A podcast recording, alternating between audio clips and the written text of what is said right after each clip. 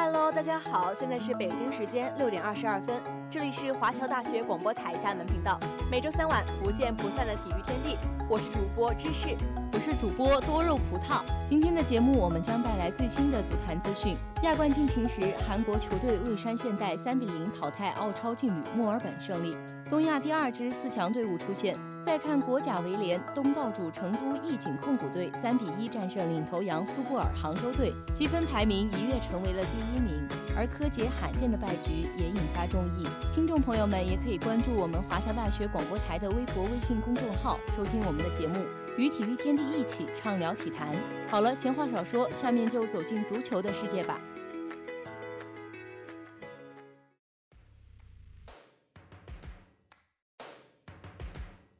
时间拨回到北京时间十二月六号晚二十二点，二零二零赛季亚冠东亚区八强淘汰赛第二场对阵正式打响，韩国球队蔚山现代雅三比零淘汰澳超劲旅墨尔本胜利，成为东亚区第二支晋级四强的球队。是啊，作为二零一二年亚冠冠军得主。蔚山现代近些年的实力虽然有所下降，但依然还是亚冠最强队之一呢。那可不嘛！本赛季中啊，他们在亚冠 F 组表现出色，以五胜一平积十六分，轻轻松松就拿到了小组第一。而考虑到现在全北现代已经提前出局，所以蔚山现代就成了韩国 K 联赛夺冠的最大希望呢。谁说不是呢？另一方面，作为澳超劲旅之一的墨尔本胜利，曾先后八次参加过亚冠，分别是在二零一零年、二零一三年、二零一五年打进过十六强，但遗憾的是从未晋级八强。所以在这次迎来了创造队史最好成绩的机会。其实呀，这场比赛的意义还是很重大的，你知道吗？两队曾在二零一八赛季的小组赛中啊就碰过面了，当时蔚山现代主场六比二大胜，但在客场三比三被墨尔本胜利逼平，而今以三比零大败墨尔本胜利，可也算是雪前耻了。是啊是啊，那你知道具体的比赛过程吗？听说可是有点意思呢。那必须知道呀，毕竟我也是特意看了那场直播呢。你是不知道，在第二十分钟，李青龙禁区内一脚劲射，可惜的是居然被门将挡出了。二十一分钟时，蔚山现代错失良机，球送到禁区内，金仁成形成单刀，一脚射门却被门将封堵。第二十五分钟时，墨尔本胜利制造了威胁，马尔科罗哈斯远射稍稍偏出了球门。上半场战罢，两队战时零比零，却不得不说呀，过程真的激动人心，可不是吗？虽然上半场双方都零进球。但还是很精彩的。当然，下半场的异地再战只有更精彩。第五十二分钟，蔚山现代再度错失进球的机会，令人成头球摆渡。卢迪埃尔在禁区跟进扫射，却被门将倒地挡出底线，看得我那叫一个郁闷啊！你说他怎么就给挡住了呢？嗨，别急嘛，这不是第六十四分钟就发生了转折，打破了双方零进球的僵局吗？蔚山现代前场连续传递，伊比加兰禁区线劲射被防守球员挡出。但巧了，就是球正好落在禁区内。接着啊，约翰森马上就一脚推射入网，帮助蔚山现代一比零领先。而在第七十七分钟时，袁斗在头球破门。第八十五分钟，约翰森再度破门，完成了梅开二度，帮助蔚山现代最终以三比零锁定了胜局。说到这个呀，是真的激动，孩子都激动的跳起来了，好吗？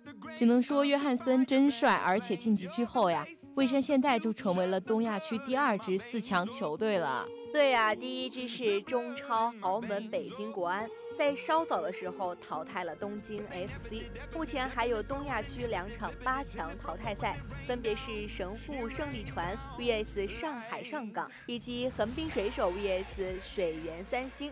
也不知道呀，哪两家会进军四强呢？真的是值得期待。这其中啊，亚冠八强对阵会继续按照抽签来决定。东亚区是在十二月八号进行，十二月十号打响。由于抽签有多种可能性，所以也就不排除北京国安和蔚山现代会碰面。这将会是中超豪门的争冠劲敌。毕竟呀，魏山现在确实是具备争冠实力的。是啊，是啊，也不知道呀，他们真的相遇会擦出怎样的火花。也不光是足球，最近同样有意思的围棋赛场，实在是算得上是风云突变，让人猝不及防，发出这都行的感叹呀。可不是，就在十二月七号，二零二零华为手机杯围甲联赛成都武侯站第二场的结果就吸引了大波人的围观。哎，那你知道结果吗？那是必须的。我大概中了棋魂的毒，瞬间就 get 到了围棋的爽点。结果就是东道主成都义景控股队三比一战胜领头羊苏泊尔杭州队。积分排名一跃成为了第一名，而除了苏泊尔杭州外，排名三甲的重庆队和日照山海大象队也都以战败告终。要说东道主成都易景控股对阵维甲四冠王苏泊尔杭州的比赛，是真的非常的精彩。主将站在韩元朴廷桓九段与连笑九段之间展开，因为这主将位上外援避让原则，卫冕冠军苏泊尔杭州第一主力的申真虚九段就只能下调到快棋位，对阵古林易七段。这个我知道，主将战右下大型定式占据了四分之一棋盘，执黑的连笑落了后手，被白棋在右上黑棋大空中轻松活出一块后，优势巨大。之后白棋还在下边盘尾出大空。连笑破空无策，朴廷桓就那么轻松的胜出了。在刚刚失去了三连霸的天元位后，连笑又在成都遭遇了两连败，近期已经是四连败了。真担心他受挫，那不能够啊！虽然输棋确实容易影响情绪和状态，但我相信他一定可以尽快的找回状态，重回巅峰的。希望可以吧。再说说快棋赛，那申真虚真是毫无悬念的取胜啊！但苏泊尔杭州另外两位主力谢科八段和李清晨九段都分别败给了党亦飞九段和廖元鹤八段，可以说是战况啊略惨了些。呵呵呵，还是看看其他赛事吧。球场有输赢，棋场同样也是要心态平和啊，亲。好嘞。话说，你听说了最近热议话题吗？您说的不是围甲联赛，柯洁在主将战中不敌杨鼎新，并导致他所在的民生信用卡北京队也以一比三负于重庆队的事情吧？果然你懂我。这杨鼎新刚刚成为中国围棋第九位天元，士气正盛。此次直白对阵柯洁，在续盘便占据了优势。进入中盘后，柯洁处境便愈发困难，形成了白棋截杀黑龙的局面。虽然柯洁想通过拼劫改变战局，但杨鼎新并没有给他机会，最终屠龙获胜。嘿，你别说，这番对决还真是有少年人的热血。更有趣的是，杨鼎新在赛后啊，表示了自己觉得在这场比赛中表现还挺完美的，这多少让柯迷有点想打人呢。可不是，我当时看到这个也是乐了。在此次对话前，杨鼎新与柯洁交手记录为两胜九负，近期更惨就没赢过。在今年十月的三星杯半决赛，他执黑与柯洁激战二百三十四手，最终被后者淘汰，丢掉决赛权。要我说呀，在当今棋坛，柯洁作为第一人的实力毋庸置疑。今年除了三星杯冠军，他还打进 LG 杯决赛，并作为主帅在农心杯三国围棋擂台赛横刀立马，终结了韩国主帅朴廷桓连胜三名中国棋手的疯狂，为中国第八次捧起冠军。那是啊，世界冠军的名号也不是说说的。但是近期确实也是被杨鼎新刷新了战败记录啊！嗨，谁还没个失手的时候了？我们也要允许冠军的败局嘛？对呀，在战局中进步，在对决中重新认知、突破瓶颈。我们最重要的是技能的进步和心智的成熟。就像我们每一个人在错误中寻找正确的方向，在失败中不断反思进取，最终不过是成就更好的我们而已。不紧不慢，前进就好。是啊，那我们就希望我们的冠军能在败局中找到问题，相信下一次他一定会给我们带来更精彩的视觉盛宴。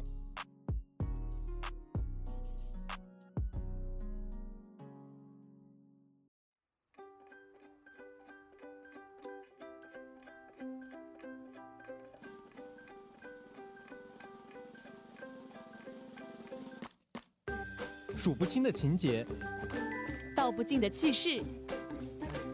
讲不完的规则，评不完的赛事。每周三晚体育小讲堂，体育的知识让我们一同分享。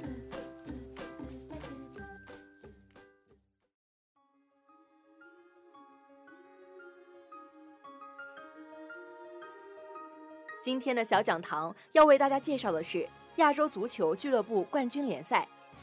亚洲足球俱乐部冠军联赛是亚足联每年举行的亚洲俱乐部足球赛事，也是亚洲俱乐部足球最高等级的赛事。该赛事由亚洲俱乐部冠军杯、亚洲优胜者杯、亚洲超级杯合并而来。亚战积分前十二名的球队拥有直接参加小组赛的名额，其余十二个小组赛名额将通过预选赛和附加赛产生。获得冠军的球队将代表亚足联出战当年十二月举行的国际足联俱乐部世界杯。二零零七赛季，亚冠联赛开始加入澳大利亚的俱乐部。二零零九赛季，亚冠联赛进行改制，参赛队数增加到三十二队，并且收窄参赛国家数目。只有亚洲联赛排名最高的十一位才能参赛。另外，亚足联杯的冠军及亚军也可以参加新增的预选赛阶段。小组赛阶段形式和以往一样，不同的是八组的首名及次名均可获得出线权，进入八分之一决赛阶段。由本届赛事起，亚洲冠军联赛标志也将改用新款标志。从二零二一赛季开始，亚冠联赛将变为四十支球队参赛。从目前的东西亚半区各四个小组变为各五个小组，亚冠联赛的规模也将成为洲际联赛中最庞大的。好了，本期的体育小讲堂到这里就结束了。更多体育资讯，欢迎关注每周三晚体育小讲堂，体育的知识我们一同分享。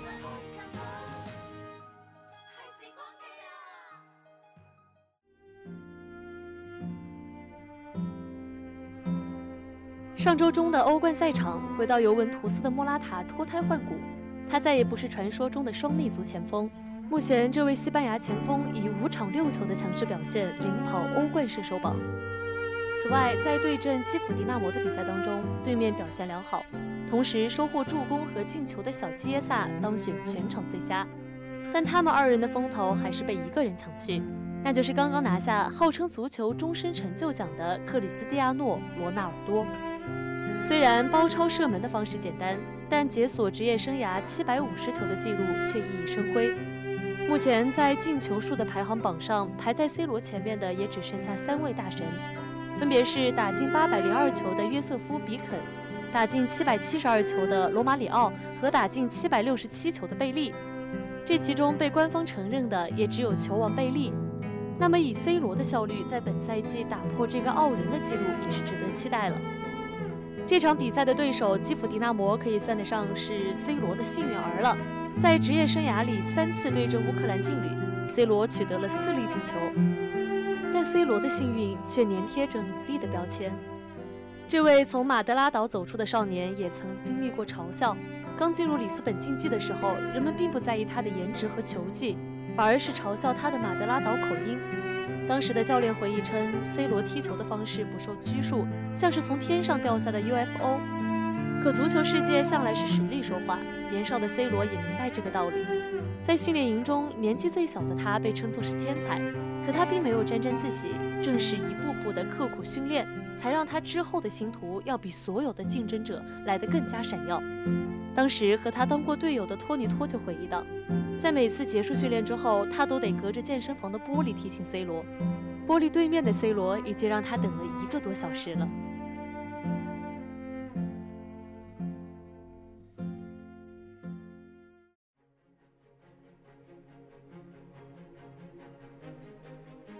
都说出名要趁早，十七岁的 C 罗就在葡萄牙首秀梅开二度，十八岁就在对阵曼联的友谊赛中展现出穿花绕蝶般的炫酷球技。这不但吸引了福格森的眼光，还吸引到了一大批曼联的成名球星。在他们的力荐下，曼联的球探把目光都集中在这颗希望之星上。于是那年夏天，年仅十八岁的 C 罗空降老特拉福德。他的经纪人门德斯表示，福格森的这个决定将取得空前胜利。新贝克汉姆，这是英国媒体给 C 罗的第一个称号。从此，C 罗开始了他的红色征途。若干年后，C 罗也回忆道。他觉得正是这场比赛定义了他以后的足球人生。彼时还被称之为“小小罗”的葡萄牙天才还不足以威慑群雄，而且球风偏软的他，只要在训练场上丢球后，就像一个洋娃娃跌倒在地上。2004年欧洲杯在 C 罗的祖国葡萄牙举行，19岁的 C 罗第一次随成年国家队征战世界大赛，在首战希腊队球队落后的情况下，C 罗替补出场。在最后时刻打入自己成年国家队的第一粒进球，这也是葡萄牙队在本届赛事上的第一粒进球。半决赛上，C 罗复制自己的首战表现，打入了本场比赛的第一粒进球，为葡萄牙打开决赛大门。这是葡萄牙队第一次在世界大赛中进入决赛。决赛场上，在近在咫尺的德劳内杯，气势恢宏的里斯本光明球场，最该闪亮的 C 罗却错失了一个黄金机会。最终，希腊1比0再次战胜葡萄牙。19岁的克里斯蒂亚诺流下了伤心的泪水。这次错失良机，也是 C 罗足足等待了12年之久。为了扶持少年 C 罗，福格森授意麾下弟子对 C 罗可以采取犯规战术。这是一种带着保护性质的破坏性成长。伯乐不常有，千里马常有是一般性的说辞，但类似于 C 罗的千里马独一无二。在崇尚对抗的英超，天才和巨星没有特殊性，他们也必须要适应身体的冲撞。这是福格森的初衷，也是 C 罗的必修课。如果说福格森的点拨只是顺水推舟的眼力，那真正集大成者还是 C 罗本人。从瘦骨嶙峋到美如画的线条，这中间夹带的光鲜可不止2006年世界杯最佳新人的奖项。在离开曼联之时，C 罗除了为红魔出场292次，打入118球外，还用九座冠军奖杯和一座金球奖雕琢了属于他的红魔旗号。从英格兰到西班牙，从曼彻斯特来到马德里，从最传奇的红色到最传奇的白色。C 罗在零九年夏天做出的选择，再次吸引了整个世界足坛的目光。在这桩转会当中，似乎也只有九千六百万欧元的惊天身价，才有足够的分量，能够将克里斯蒂亚诺·罗纳尔多和皇家马德里这两个名字紧紧联系在一起。在皇马的九年里，C 罗用行动诉说着自己的进步。四百三十八场比赛，四百五十一个进球，四个欧冠冠军，十六座冠军奖杯，欧冠史上第一射手，皇马队史上第一射手。C 罗用自己的行动为皇马争取了一份又一份的荣誉。都说时间是最公平的审判者，成为队史射手王的 C 罗，就像是马德拉岛的不死之酒一样，酒醇香烈，晕醉人。陶醉其中的人，不仅仅是为了目睹他临危救主时的意气风发，还从他成长的故事里临摹了关于生活启示录的脚本。认真、执着、自律、好强，都是成为巨星并一直保持的基本要素。二零一七年，在一份民意调查中，就有百分之七十六的皇马球迷希望听到 C 罗效忠皇马的消息。可惜好景不长，随着 C 罗年龄的增长。外界对他的职业生涯的后半段似乎并没有那么看好，精打细算的老佛爷也准备放走渐渐变老的 C 罗，甚至连小球迷都用“谁需要 C 罗”的标语来附和过。纸短情长，诉不清当初年少；岁月悠悠，道不尽别时离愁。九年来的美好，在 C 罗宣布离开皇家马德里的那一刻戛然而止，可属于 C 罗的时代还远远没有结束。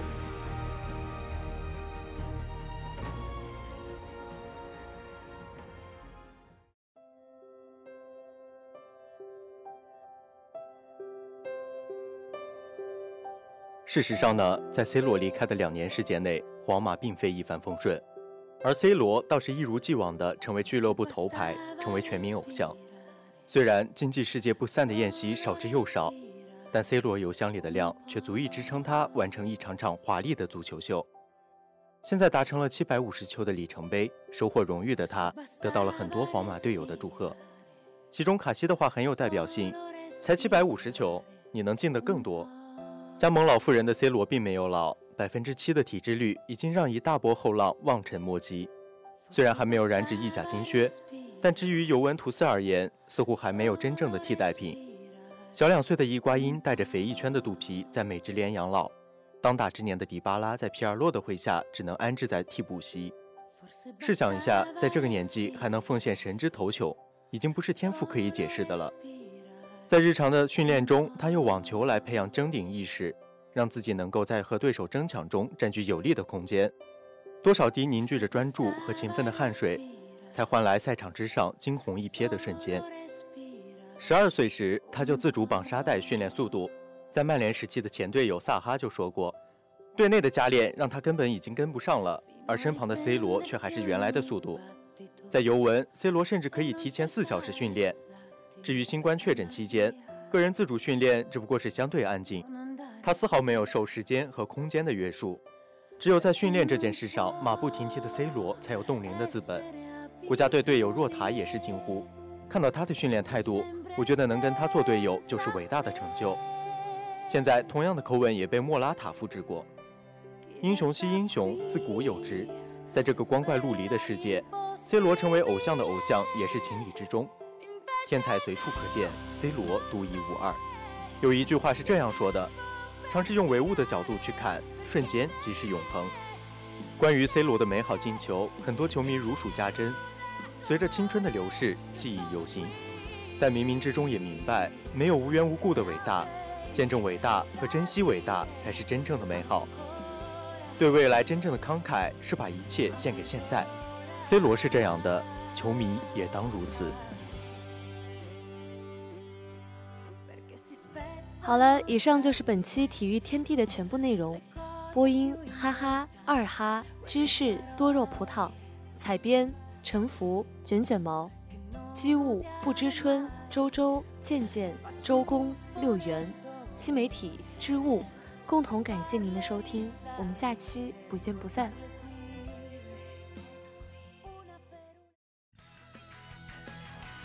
接下来是本周的赛事预告。周四欧冠再战，凌晨四点，拜仁慕尼黑对战莫斯科火车头；同一时间，皇家马德里激战门兴格拉德巴赫，曼城迎战马赛，强强对决，值得关注。